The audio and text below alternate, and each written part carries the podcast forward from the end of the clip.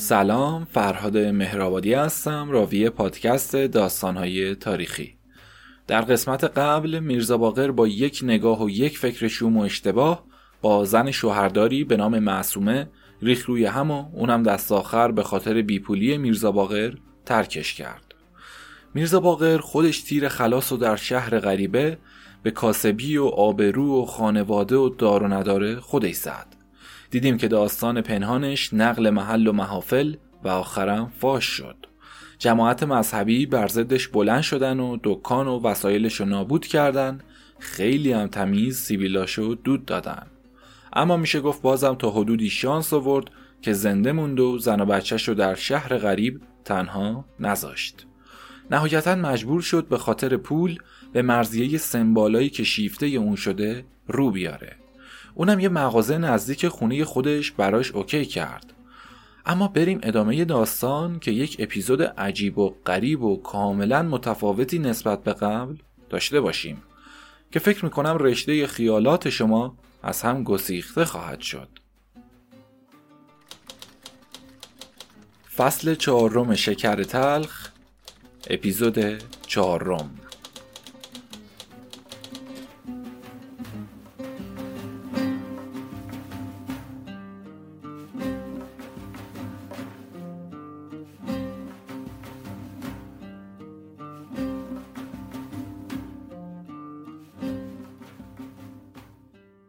مرزیه که قرار خط جدیدی از داستانو به دست ما بده سه تا پسر به نام آقا محمد و محسن و مرتزا داره که آقا محمد مردی چهل ساله صاحب زن و فرزنده که زندگی جداگانه برای خودش تشکیل داده.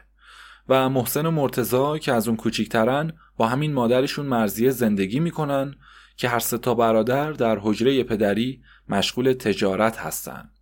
همچنین مرزیه یه دختر دم بختی هم به اسم زرین تاج که زری صداش می‌کنن هم داره که هنوز شوهرش نداد و پیش خودش نگهش داشته.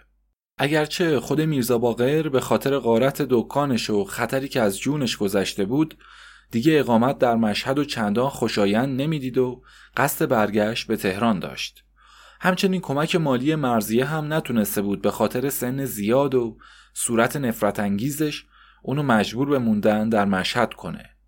اما از ملاقات مرتبه دومی که بین اونو مرزیه به عمل اومد و زری و همراه مادرش دید تراوت و دلبنشاتی اونو ملاحظه کرد که باعث شد در عقیده خودش تجدید نظر کنه. بعد اینجوری مسلحت دید حالا که دری چنان از رحمت به روش گشوده شده مال مرزیه رو می‌تونه با اشرت زری پیوند بده و به اصطلاح فال و تماشا رو یک جا جمع کنه و سر به خواسته های مرزیه بسپاره. از اون طرف هم مرزیه سمبالا میرزا باقر رو کاملا به تصاحب در میاره و بدون دغدغه می‌تونه از اون کامجویی کنه.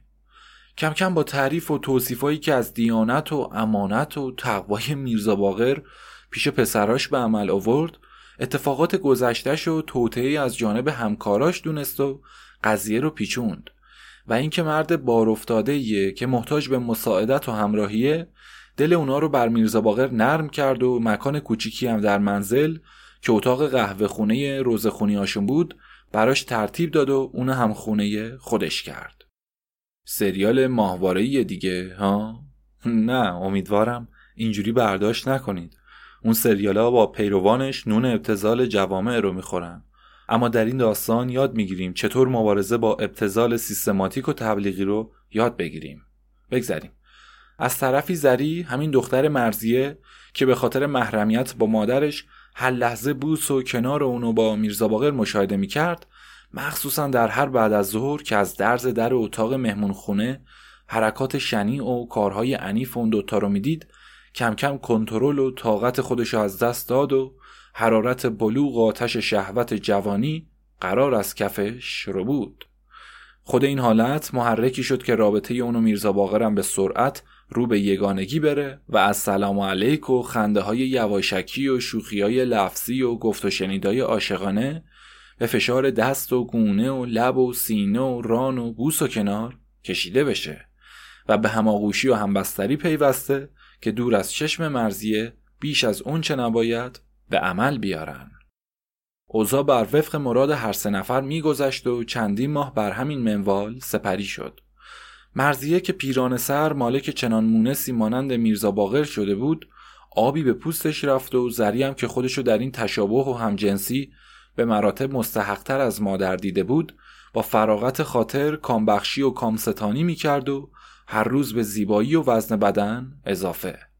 میرزا باقرم که قربون چشاش با زیرکی خاص خودش رشوه ها، کمک ها و پول های مرزیه رو به علاوه با لذت از چنان محبوب بی مزاحمی مانند زری جمع کرده بود. در نتیجه از هر دو شادمانتر زندگی می کرد.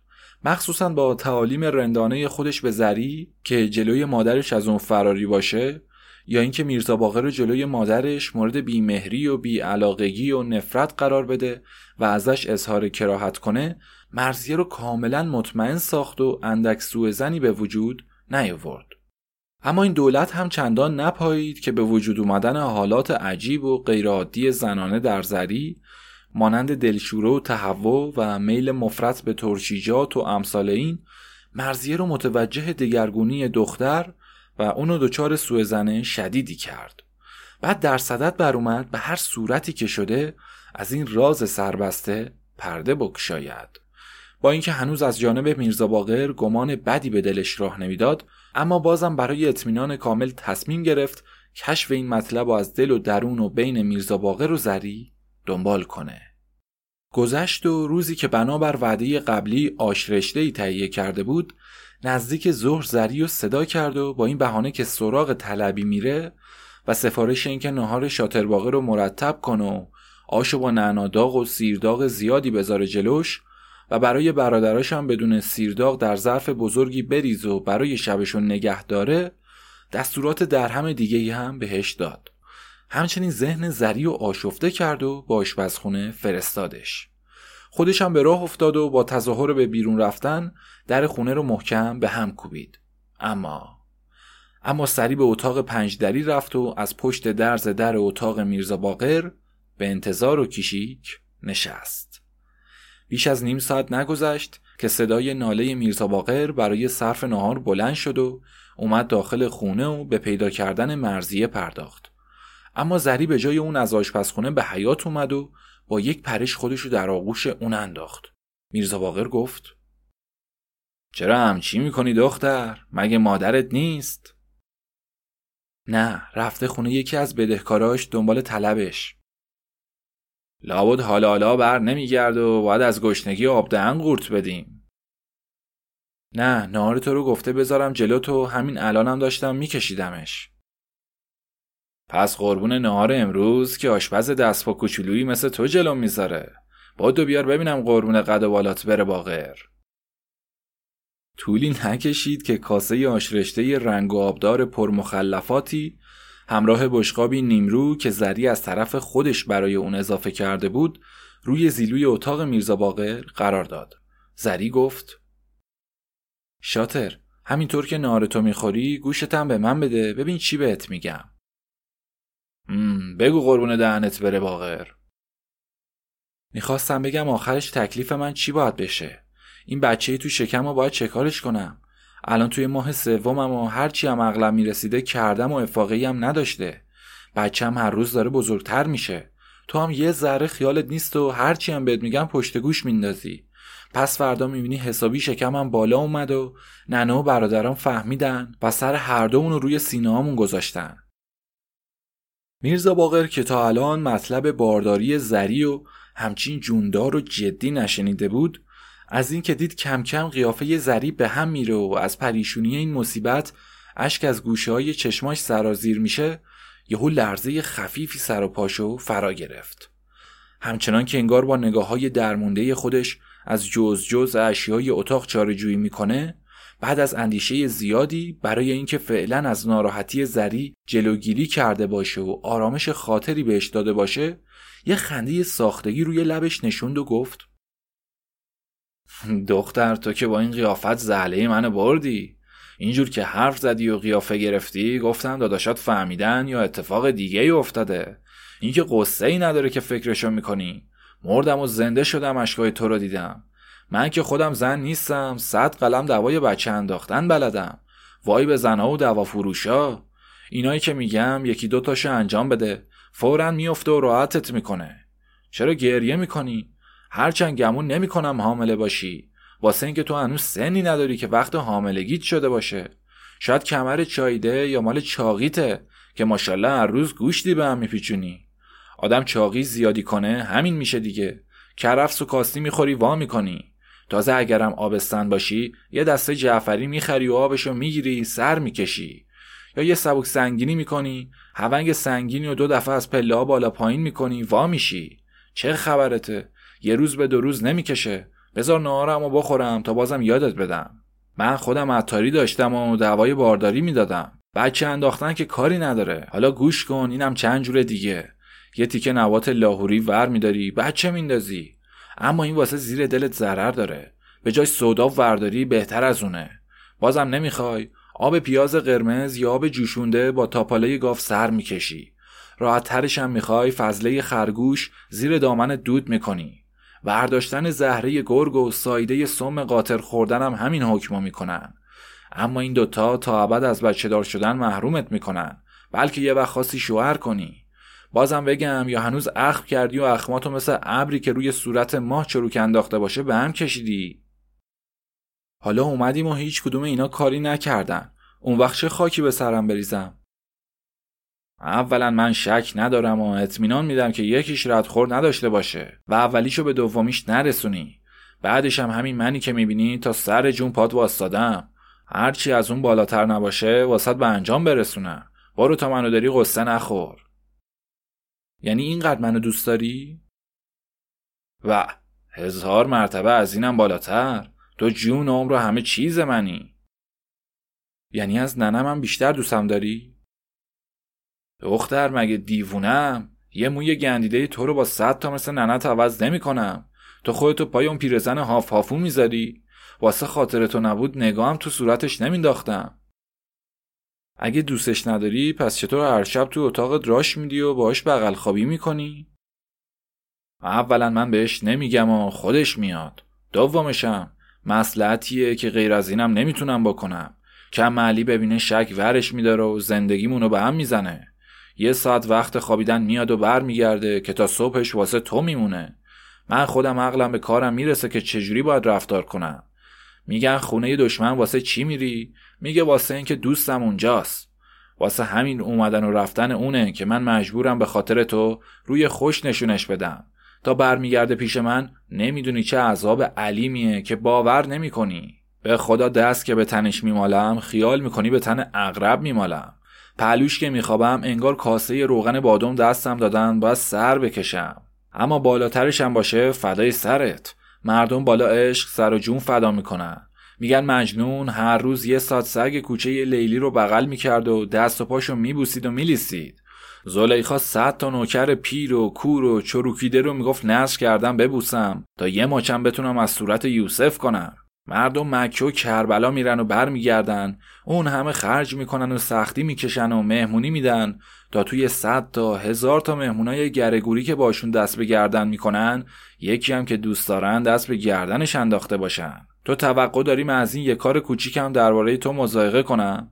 خودش دو ماه میومد محل نمیذاشتم و صد تا چیز می آورد یکیشو واسه خاطر همین که دوستش نداشتم ازش قبول نمی‌کردم که نکنه توقعی ازم داشته باشه. باید خیلی نادون باشه. اگه نتونسته باشه اینو بفهمه. که به خاطر بچه مادر می‌خوره قند و کلوچه. اگه لطفی می‌بینه به خاطر مهریه که از تو به رگ و ریشه جونم نشسته. این محبت به ننت نیست که من از زن و بچه و خونه و زندگی بریده و یه ما یه ما رنگشون رو نمی‌بینم و توی این اتاق کوچولو خودم رو به زنجیر کشیدم. بلکه به قول شاعر که میگه عشق تو مرا کشون کشون آورده. خال سیهت مرا به جون آورده. این عشق تو بوده که بعد از اون همه بدرفتاری با ننت منو کشون کشون آورده. و این خال سیاه تو بوده نه گیس سفید ننت که منو به جون آورده.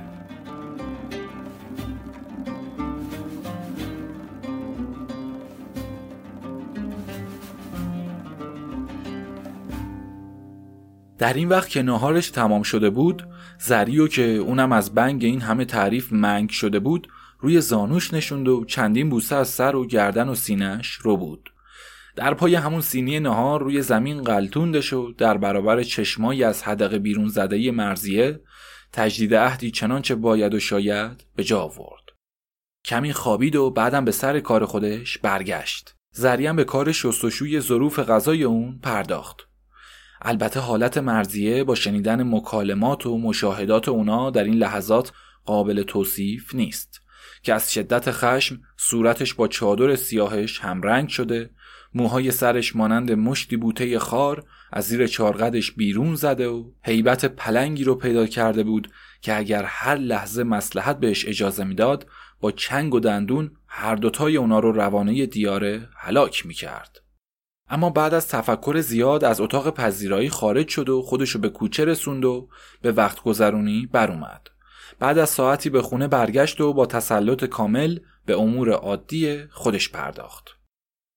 چهار شب پی در پی بود که میرزا باقر تا بعد از نیمه های شب چراغ اتاق مرزیه رو روشن می‌دید که با محسن و مرتزا مشغول صحبت هستن. با اینکه گاهی با ملایمت و گاهی با خشونت از اونا مطالب خارج از موضوعی به گوشش می رسید اما بازم اینجوری تصور کرد که در امری تجاری به خاطر ضرر و سوخت بعضی مطالباتشون دارن با همدیگه بحث می‌کنن. در حالی که اگر توجه بیشتری می‌کرد یا خودشو به پشت اتاق اونا میرسوند متوجه می‌شد که مرزیه نقشه خطرناک انتقامی درباره اون و زری کشیده و پسرها رو از جریان بارداری خواهر و ارتباط اون دوتا آگاه کرده. با سالوس و تزویر چنان درباره خودش رو برعکس جلوه دادن رابطه با میرزا باقر و اینکه مظلومیت و درموندگی اون موجب حس هم نوع دوستی اون شده و در خونه خودش مکانش داده تعصب پسراشو برانگیخته می‌کرد که داشت اونا رو به طرف جنایتی هولناک سوق می‌داد. بعدش از فردای همون شب برای اینکه اون دوتا رو کاملا آزاد بذاره و بتونه مدرک زنده ای از رابطه اونا به نظر پسرا برسونه برای چند شب از میرزا باقر به علت درد زیر دل و اینکه نمی‌تونه خودشو به اتاق اون برسونه معذرت خواهی کرد و نیومد. سه شب دیگه گذشت و نوبت روزه هفتگی اونا رسید. امشب که میرزا باقر بعد از غروب به خونه اومد طبق معمول هفته های اخیر که بیشتر در این خونه آزاد بود برای ریختن چای پای سماور می نشست که منبر روزه رو دید که جاش عوض شده و آوردنش پشت در اتاق اون. این اتفاق چنین تصور کرد که به خاطر راحتی شنوندگانه که در موقع دعا مجبور به چرخیدن به طرف قبله نشن و حضور خاطرشون بر هم نخوره و به آسودگی در جای خودشون بتونن موقع دعا و الله و لبیک آخر مجلس به زاری و آمین بپردازن که منبر رو به اون مکان منتقل کردن. میرزا باقر پشت سماور قرار گرفت و عزاداران وارد شدن. زاکرین به ذکر مصیبت شروع کردن و چای و قلیان برگزار و مجلس به آخر رسید و شام دور همیم خورده شد. اهل خونم برای خواب به اتاقای خودشون رفتن که بعد از ساعتی زری به اتاق میرزا باقر خزید و به گفتگو پرداختن. میرزا باقر گفت زری جون قربونت برم. تو که این چند شب از دوری خود جون منو به لبم رسوندی. چاره نبود. نمی‌تونستم که نرم. آبجی مریض بود. مجبورم کردن پهلوی اون بمونم. اما به جون تو تا صبح خواب به چشمم نمی‌رفت و همش خیال تو رو می‌کردم. حالا منو بگی ناراحت بودم یه چیزی. اما تو که یکی رو داشتی بغل کنی. نه الحمدلله هر شب توی اتاق تا نزدیک از آن با برادرات صحبت می‌کرد و یه شبم رنگشو ندیدم. راستشو بگو. تو بمیری اگه دروغ بگم. یعنی اینا چه کار داشتن که باید اون همه حرف بزنن؟ والا منم چیزی نفهمیدم. پیش زنت هم نرفتی؟ هی بابا اون بیچاره رنگ خودم هم نمی‌بینه. چه برسه خوابیدن بغل من؟ باردارم که هست. شایدم همین روزان وقت زاییدنش باشه. چند شب نبودی؟ حالام که اومدی داری اصول دین می‌پرسی. بیا جلو دلم آب کردی. بعد از این حرفا صدای چند بوسه چسبناک ازشون به گوش رسید که در همین موقع هم صدای خشک پله های منبر فضای اتاقو فرا گرفت زری گفت این چه صدایی بود؟ مثل اینکه از منبر بود به نظر منم همینطور اومد اما چطور صدای منبر حالا بلند شد؟ گمون می‌کنم مصری که بهش آب پاشیدین کم کم خشک شده حالا به جرق جرق افتاده اگه میرزا باقر و زری می‌تونستن لحظه ای از هم جدا بشن و خودشونو پشت پنجره برسونن محسن و مرتزا رو ملاحظه می‌کردن که از پله های منبر بالا اومدن و دارن به حرفای اونا گوش میدن. هیچ. دو روز دیگه هم گذشت و آخر شبی که میرزا باقر به حالت چنبات مشکل روی لبه حوز وضو می گرفت مرتزا که جلوی زیرزمین روی تخت چوبی نشسته بود قبول باشه گفت و اظهار کرد که چون فردا روز اربعینه و خیال رفتن به باغ دارن کمی نون خشک از دکانش بیار و خودش هم قول جایی رو به کسی نده و با اونا همراه بشه. که میرزا باقرم با گفتن به روی چشم به اتاق خودش رفت و به نماز ایستاد. فردا صبح فرش و لوازم غذا و دو تیکه تناب کلفتی برای تاب بازی و مقداری هم خرت و پرت و اشیای دیگه روی گرده اولاغ گذاشتن و مرزیه و زری هم سوار کردن و به جلو انداختن. محسن و مرتزا و میرزا باقرم پیاده و تفریح کنان دنبال اونا به حرکت در اومدن و روانه باغ شدن. در طی راه که بیش از یک فرسخ حدود 6 کیلومتر هم نبود تمام راه با گفت و شنید و خنده و شوخی و بازی تیله به تیله و جفتک و امثال این گذروندن تا به باغ رسیدن. در اونجا هم هر کدوم به کاری برای تهیه چای و گرم کردن غذا بر اومدن و زمان صرف نهارم با تفریح و مزاح و لطیفه برگزار کردن ظرفا رو برای شستن به کناری و آشغال میوه ها رو در سمتی گذاشتن و آخرش اینجوری شد که برای وقت گذرونی بازی و مسابقه با همدیگه رو شروع کنن. بوی خون میاد ها؟ یه کارکتر رو باید حذف کنیم یا چی؟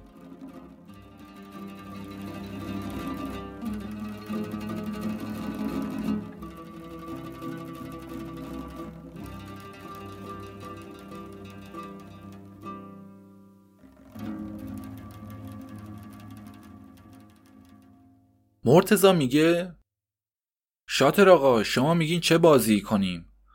میرزا باقر میگه هرچی میل شماست. مرتزا میگه نه شما بگین. میرزا باقر میگه اوسا دوش بازی کنیم. مرتزا میگه بازی خوبیه اما تعدادمون کمه. میرزا باقر میگه گرگم و گله می‌برم. مرتزا میگه برای اونم کمیم. میرزا باقر میگه اکر و دوکرم که لابد میگی مال بچه هاست مرتزا میگه همینطوره. میرزا باقر میگه آفتاب محتاب بازی کنیم. مرتزا میگه به نظرم برای حالا بازی خوبی نیست. سر دلمون سنگینه قلنج می‌کنیم. میرزا باقر میگه تورنابازی یا پادشاه و وزیر چی؟ تورنابازی اینجوریه که شال کمر یا تنابی میارن و اونو دلا می‌کنن و تاپ میدن و یکی رو باهاش می‌زنن. بازی پادشاه و وزیرم که در اون با همون تورنا بازنده رو تنبیه می‌کنن. به حال وضعیت جوری بوده هر بازی که می‌کردن به اصطلاح باید کتک سفتی یا می‌زدن یا میخوردن. بعد مرتزا و محسن سر یه سری حرفا رو باز می‌کنن و گرم می‌گیرن. بریم ببینیم چی میگن. مرتزا میگه نه بابا اون که از همه بیشتر آدم می‌خواد. اصلا یه خورده میشینیم حرف می‌زنیم و بعدش بلند میشیم کشتی می‌گیریم ها؟ محسن میگه داداش ما که با شاتر باغر نمی‌تونیم سرشاخ بشیم. اون اهل زورخونه است. ماشاءالله هزار ماشاءالله قد چهار تای ما رگ و بازو داره. از پسش بر نمیایم. راستی داداش یادت میاد؟ اون دفعه که با پهلوون عبدالکریم مسگر اومدیم دست و پاشو با تناب بستیم و باش کشتی گرفتیم بازم هر دومون و مالون به هم و آخرش هم نتونستیم پشتشو به خاک برسونیم. آخه اون خودش یه پا پهلوون اسمی و بزن بهادر مشهده. چه کار به شاتر باغر داره؟ به ایکلش نگاه نکن. شاتر به نظر من از پهلوون عبدالکریم هم حریفتره. حالا بگذریم. بذار واسط از میرزا فتالله بگم. باز چی شده؟ دوباره خودشو به صندوق مالیده و چیزی کش رفته؟ نه کاشی مثل اون دفعه هم همین کارو کرده بود. این دفعه جای مزد دستم که پارسال اون خیانت کرد و پیش داداش محمد زامنش شدم تا دوباره سر کارش گذاشت کسر رو و کسریش هم گردن من گذاشته. پاشم توی یه کفش کرده که پریروز دست کلیدا پیش من بوده. خب هر چی شده اون وقت شده. حالا یعنی چی؟ هیچی. یعنی اینکه میگه من دزدیدم. ای نمک به حروم نمک نشناس. جون داداش راست میگی؟ جون مرتضا اگه دروغ بگم. غیر از اینم نباید می‌کرد. مگه نشنیدی؟ سزای خوبی بدیه و به هر کی خوبی کردی باید منتظر بدیش بمونی. یعنی تا این حد آخه؟ هنوز مونده تا مردم رو بتونی بشناسی. نشنفتی میگم پنج انگشت تو اصلی کنی و تو دهن نمک نشناس بذاری گاز می‌گیره. این که چیزی نیست. یارو اصلا خود سلام علیک و دوستی و رفاقت و واسه این می‌کنه که بتونه پدر رفیق در بیاره. کل عبدالصادق و نشنفتی اون هفته تو حجره چی می‌گفت؟ آخ آخ حرف اونو نزنده داشت که جیگرم واسه آتیش می‌گیره. چون رفیقه. نامرد روزگار کلا مرتیکه رو به خاک سیاه نشونده و ککش هم نمیگزه. درست شنفتی که چی تعریف می‌کرد؟ می‌گفت وقتی فهمیدم 18 هزار تومن پول دستی و بالا کشیده سراغش رفتم حق 20 سال رفاقت رو به چشمش آوردم و نون و نمکا رو به رخش کشیدم. که تو چطور بعد این همه دوستی و سلام علیک شرفت قبول می‌کنه زیر پولا بزنی و همه چی رو زیر پا بذاری؟ گفت من بیکار نبودم که 20 سال وقت خودم رو تلف تو کنم. همه این مدت واسه همچین روزی زحمت کشیدم که اعتماد و اطمینان تو رو به دست بیارم که بدون قبض و سند بتونم همچین پولی ازت در بیارم. آی توف به روی همچین رفیق ناپاکی. توف. بعیدم نیست. بالاترش هم از این جنس دوپابگی کم گفتی. نمی‌دونم کدوم از امامای خودمون هستن که گفتن آدم باید همه رو پاک و درست و امین و صدیق بدونه مگر اینکه خلافش ثابت بشه. خود ایشون هم باز میگه یه وقتی هم میاد که آدم باید همه رو نادرست و ناپاک و دزد و خائن بدونه مگر اینکه خلافش ثابت بشه. تو گلستان سعدی هم که یادته با هم میخوندیم. توان شناخت به یک روز در شمایل مرد که تا کجاش رسیده است پایگاه علوم.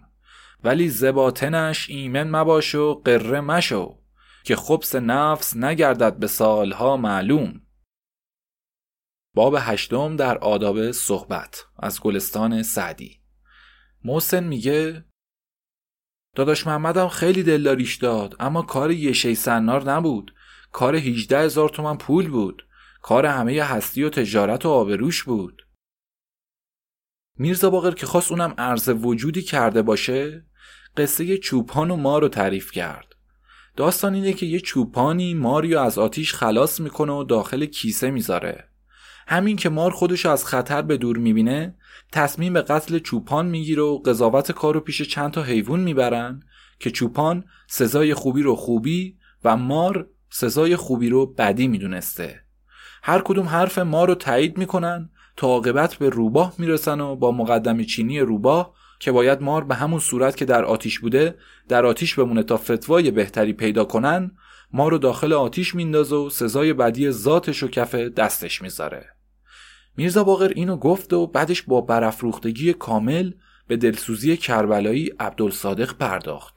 محسن گفت راستی شاتر باقر اگه شما جای کربلایی صادق پیرمرد بودین رفیقه رو چه کارش می‌کردین؟ حیف که من جای کل عبدالصادق نبودم. وگرنه نشم هم افتاده بود نانجیبی و که بعد از اون همه نون و نمک همچی خیانتی به رفیقش بکنه با دندونام ریز ریزش می‌کردم.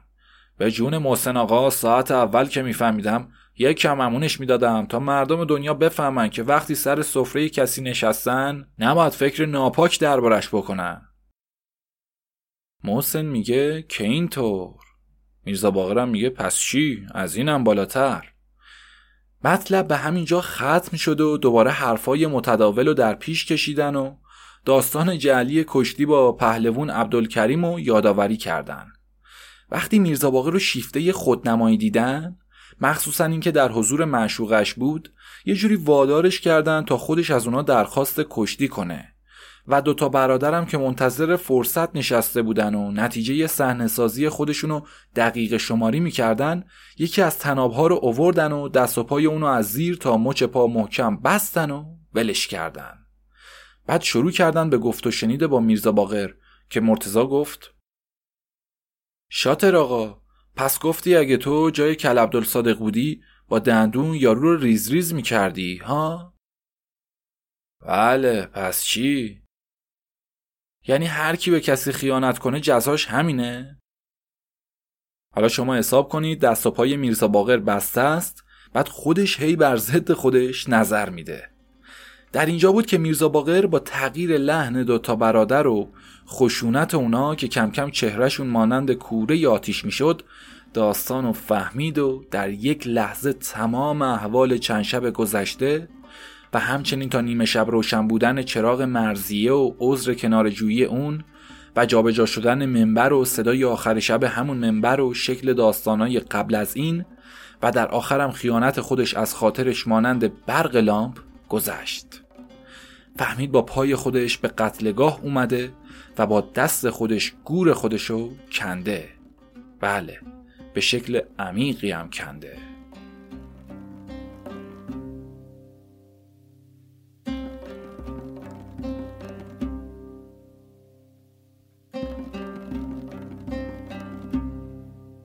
مرتزا جوش میاره و تعارف و می‌ذاره کنار و میگه خب نامرد تهرونی تو که خودت نمک نشناستر از هر گربه بودی. لاقل می‌خواستی اون داستان خودت به زبون نیاری که جزای مار همون بود که آخرش تو آتیش سوخته شد.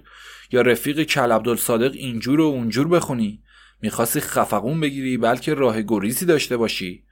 اما از اونجا که هیچ عملی بی و هیچ کرده ای نباید بی جزا بمونه بلبلیت گل کرد و اجازه مرگ خودتو خودت به دست ما دادی. درسته کم زرنگ نبودی که تونستی این همه روز و شب سر سفرمون بشینی و نون و نمک بخوری و شبم بغل خواهرمون بخوابی و نذاری کسی هم سر از کار در بیاره. اما گاهی هم از اونجا که شاعر میگه غذا چون زگردون فرو هشت پر همه زیرکان کور گردند و کر. یا کبوتری که دگر آشیان نخواهد دید غذا همی بردش تا به چنگ باز آید. باید عقلت کور باشه که خودت تناب و دور کمر خودت بپیچی. نانجیب از زال محمد و رجب واکسی خودتون گفتی که 180 فرسخ راه پا میشم میرم مشهد و اسمت دختر و خواهر مردم رو لکهدار می‌کنم و چند ماه فاشه شخصی خودم قرار میدم و باردارش می‌کنم. آخرم یه شب پاشنای گیوام و ور می‌کشم و می‌زنم به چاک و برمیگردم تهرون. این موزه دستمون بود که از اون بدبختی و بدنامی نجاتت بدیم و زیر بال خودمون بگیریم تو تو خونه خودمون به جا بدیم. اون وقت بری دختری یه طفل بیگناه و اقوا و بیابروش کنی و خودت هم واسش دایه و ملا بشی که دوای ضد بارداری واسش تجویز کنی. بعد رسواترش کنی و به کشتنش بدی. ها؟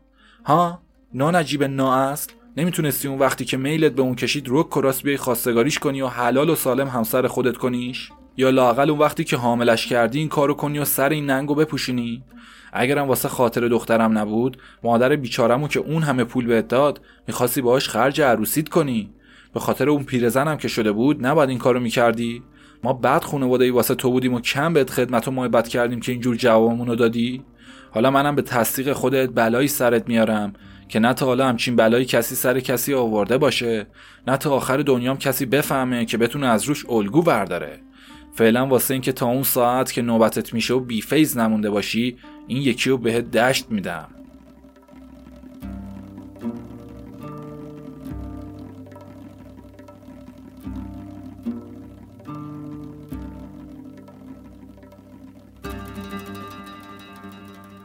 قضا چون زگردون فرو هشت پر همه زیرکان کور گردند و کر.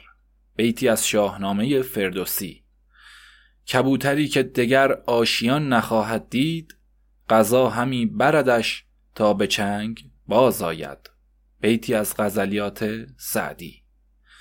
مرتزا عقب رفت و جلو اومد و با پاشنه پا چنان به صورتش نواخت که خون از دلوله بینی و منافذ گوشهاش بیرون زد.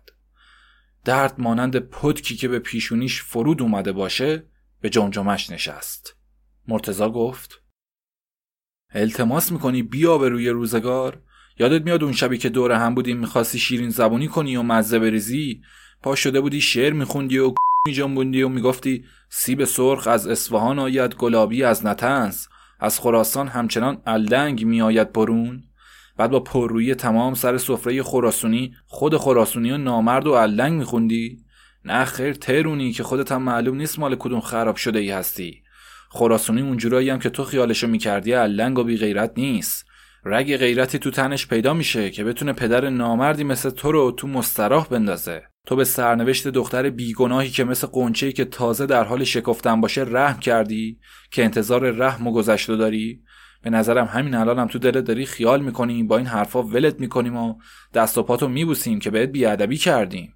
تو هم پا میشی زود میری در صحن و یه نامه بلند بالان واسه همشریات می‌نویسی و بهشون مژده میدی که خراسونی ها رو از بیغیرتیشون بغل خواهرشون خوابیدی و از خریتشون استفاده کردی و تا قسمایه بهشون دادی و دو تا التماس کردی گولشون زدی و راه افتادی و رفتی ها؟ بعدم این بلا رو سر خانواده دیگه در بیاری. در این وقت مرتزا چشمش به محسن خورد که به کندن شاخه ای از درخت مشغول شده. مرتزا گفت داداش چوب واسه چی می‌کنی؟ می‌کنم بیارم تو چشای این کنم که هنوز اینطور با کمال پررویی ما رو بر رو بر نگاه نکنه و التماس کنه نه داداش نمی‌خواد این کارو کنی که دوست دارم مرگی و که هنوز نمی‌دونه چجور مردنی باید باشه با چشمای خودش تماشا کنه در این وقت که نوبت نابودی زری بیگناه می‌رسید طبق قرار قبلی از جهت اینکه مبادا با کشتن میرزا باقر آتیش خشمشون فرو بخوابه و از قتل خواهرشون صرف نظر کنن با شدت خشمی که در این لحظات به نهایت رسیده بود به سراغ زری رفتن که به دستور مرزیه کنار رود مشغول شستن لباسایی بود که جهت همین امر و بهانه آورده بودند که شروع به محاکمه زری کردند اما زری که از همون اولین فریاد میرزا باقر به موضوع پی برده بود مرگ و در اندام خودش همانند لباس تنگی احساس می کرد. در حالی که از شدت وحشت سفیدی و پریدگی رنگ صورتش واضح بود بند بند وجودش رو به صدا در آورد و فریاد مظلومیت سرداد و خدا خدا می کرد. چنان که انگار اون عشق به همون بها خریده بود بدون اینکه کلمه‌ای به زبون بیاره به چهره مادر و دو برادرش نظر انداخت و خودشو تسلیم قسمت کرد که ناگهان آماج سرپنجه کفش سنگین مرتزا که به شکمش میکوبید قرار گرفت. با ناله خفیفی که از حلقومش بیرون اومد نقش زمین شد و بلافاصله دستمال محسن از جیبش درآورده شد و در گلوش فرو نشست. دست و پاشو گرفتن و اونو داخل چاله‌ای که درونش کود و کسافات باغ ذخیره می‌شد انداختن. و مشتی زباله و نجاسات هم روی جسدش انباشته کردند. این جمله مرزیه که گفت این جزای دختری است که به مادر خود خیانت کند بدرقه راه دختر ناکام قرار گرفت و روانه اتمام کار میرزا باقر شدند.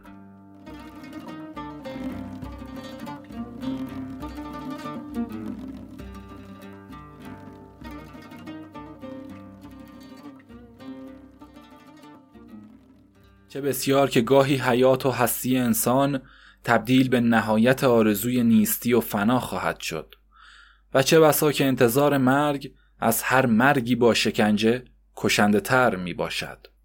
این همون حالتیه که میرزا باقر بهش دچار شده. در این ساعت مرگ شاید در فکر نابودی و شاید هم هنوز امیدوار به زندگی بود. اما چه بسا دفعاتی که در همین لحظات آرزو کرده بود که ای کاش اونم با همون لگد اول جان سپرده و به زری پیوسته بود. زجر و عذاب این دقایق هلناک تحمل صبر و انتظاری برای اون باقی نذاشت.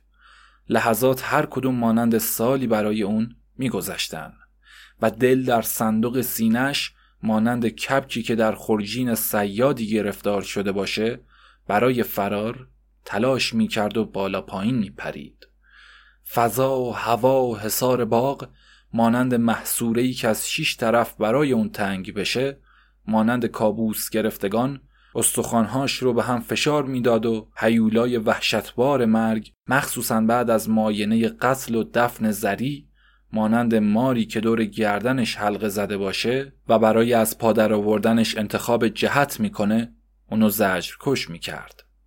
چه بسیار افکاری که در این ساعت در تصور مرگ خودش از مخیلش میگذشت چه بسیار روش های اعدام امثال سربریدن و شکم دریدن و قطعه قطعه کردن یا گوش و بینی و زبان و دست و پا بریدن و به آتیش انداختن و شقه کردن و مشابه اون از برابرش عبور می کرد.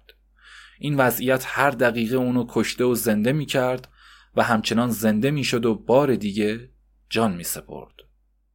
اما این انتظار زیاد به طول نکشید که مرزیه با کاسه ای پر از شیره و محسن و مرتزا هر کدوم با چاقوی خشخاش تیغ زنی به اون حمله ور شدن. اول با چاقوها دست و پا و سر و صورت و گردن و سایر اعضای بیرون از لباس اونو شیار شیار و مجروح کردن بعد با شیرهی که با خودشون آورده بودن تمام اون بریدگی ها رو به علاوه راه گوش و بینی و چشم و زیر بغل آغشته کردن. با تناب دوم مچ پاهاشو بستن و درون چاه قنات متروک وسط باغ معلق و آویزان انداختن و ولش کردن. در آخر سر تناب و به میخ بلندی که در کنار چاه کوبیدن محکم کردن و به تماشای اون نشستن. میرزا باقر تا این موقع هنوز از سرنوشت خودش بیخبر بود و اینطور فکر می‌کرد که اونو تومه مار و کجدمهای داخل چاه قرار دادن که از وجود اونا آگاهی داشتن. پس خودشو حاضر به مقابله با اونا کرد و از اینکه به زودی با نیش یکی از اونا رهسپار دیار نیستی و آسوده خواهد شد تا حدی اظهار رضایت می‌کرد. اما این تمام ماجرا نبود. هنوز ساعتی نگذشته بود که از فلسفه وارد آوردن جراحات و آلودگی شیره ها روی مواضع و منافذ بدنش آگاه شد. کم کم مرچه های بیابونی و گرسنه که بوی خون و شهد شیره به مشامشون رسیده بود دسته دسته از راه تناب به طرفش هجوم بردن و در میانش گرفتن. در این لحظه دیگه هیچ صدایی به گوش نمی رسید به جز نعره های جنونآمیزی که از داخل چاه بلند می شد. فریاد قهقه های مرزیه که چنین پسرهای غیرتمندی پرورش داده تا ننگ خواهر بیفاف و دختر بدنام اونو محو کنن و گوشه کنایه های موفقیت آمیز انتقام جویانه ای که از اونا در لفافه به گوش میرزا باقر میرسوند هر لحظه ترسشو بیشتر می‌کرد. به این ترتیب تا نزدیک غروب در بالای چاه به تماشای جست و خیزهای زندانی خودشون نشستن اونم مانند موش آویزانی درون آتیش بود که حرکات سخت و بیتابی های دیوانوار می کرد و سر به دیواره چاه می کوبید و از درون سینش فریادهای جیگرخراش سر می‌داد. بعد بسات خودشونو جمع کردن و اونو به دست سرنوشت سپردن و در باغ و بستن و رفتن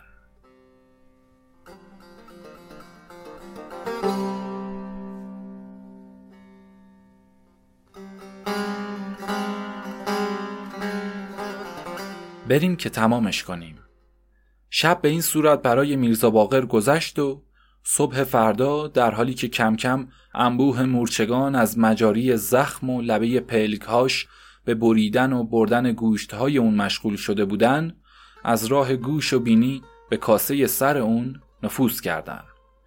از عذاب این مرگ وحشتناک شدیدترین حرکات و معیوسانه ترین تلاش ها رو می کرد که صدای خشخش موجودی از اعماق چاه به گوشش رسید و هر لحظه به طرف اون نزدیکتر می شد. البته میرزا باقر در زمان زندان شاید شکنجه های بزرگتر از این عوامل رو تحمل کرد و بارها تا نزدیک مرگ رفته و برگشته بود. اون موقع امیدی به خلاصی خودش احساس می کرد اما تا الان دچار چنین عذابهایی نشده بود. در این لحظه مخصوصا از صدای ناهموار ته چاه که چگونه جانوری باید باشه دچار چنان التهاب و وحشت و درماندگی شد که راهی جز این پیدا نکرد تا این واپسین دقایق حیات خودشو پناه به خالق بیمانند ببر و خودشو به خدا بسپاره. میرزا باقر به استغفار و استمداد از خدا و درخواست توبه و بخشش از اون بر اومد.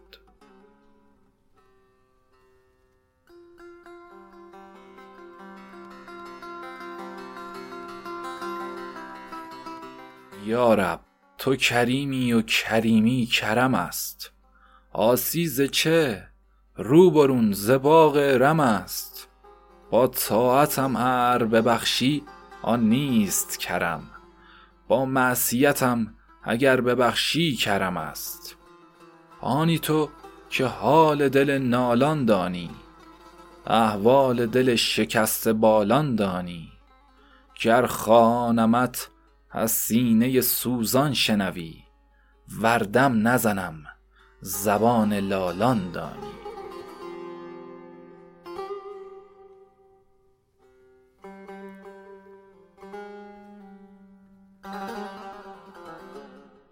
همچنان که با چشمان وحشتبار به ظلمت زیر پای خودش نگاه می کرد صدایی شنید که از دیواره چاه بالا می اومد و با ترس و لرز هرچه تمامتر به انتظار نشست.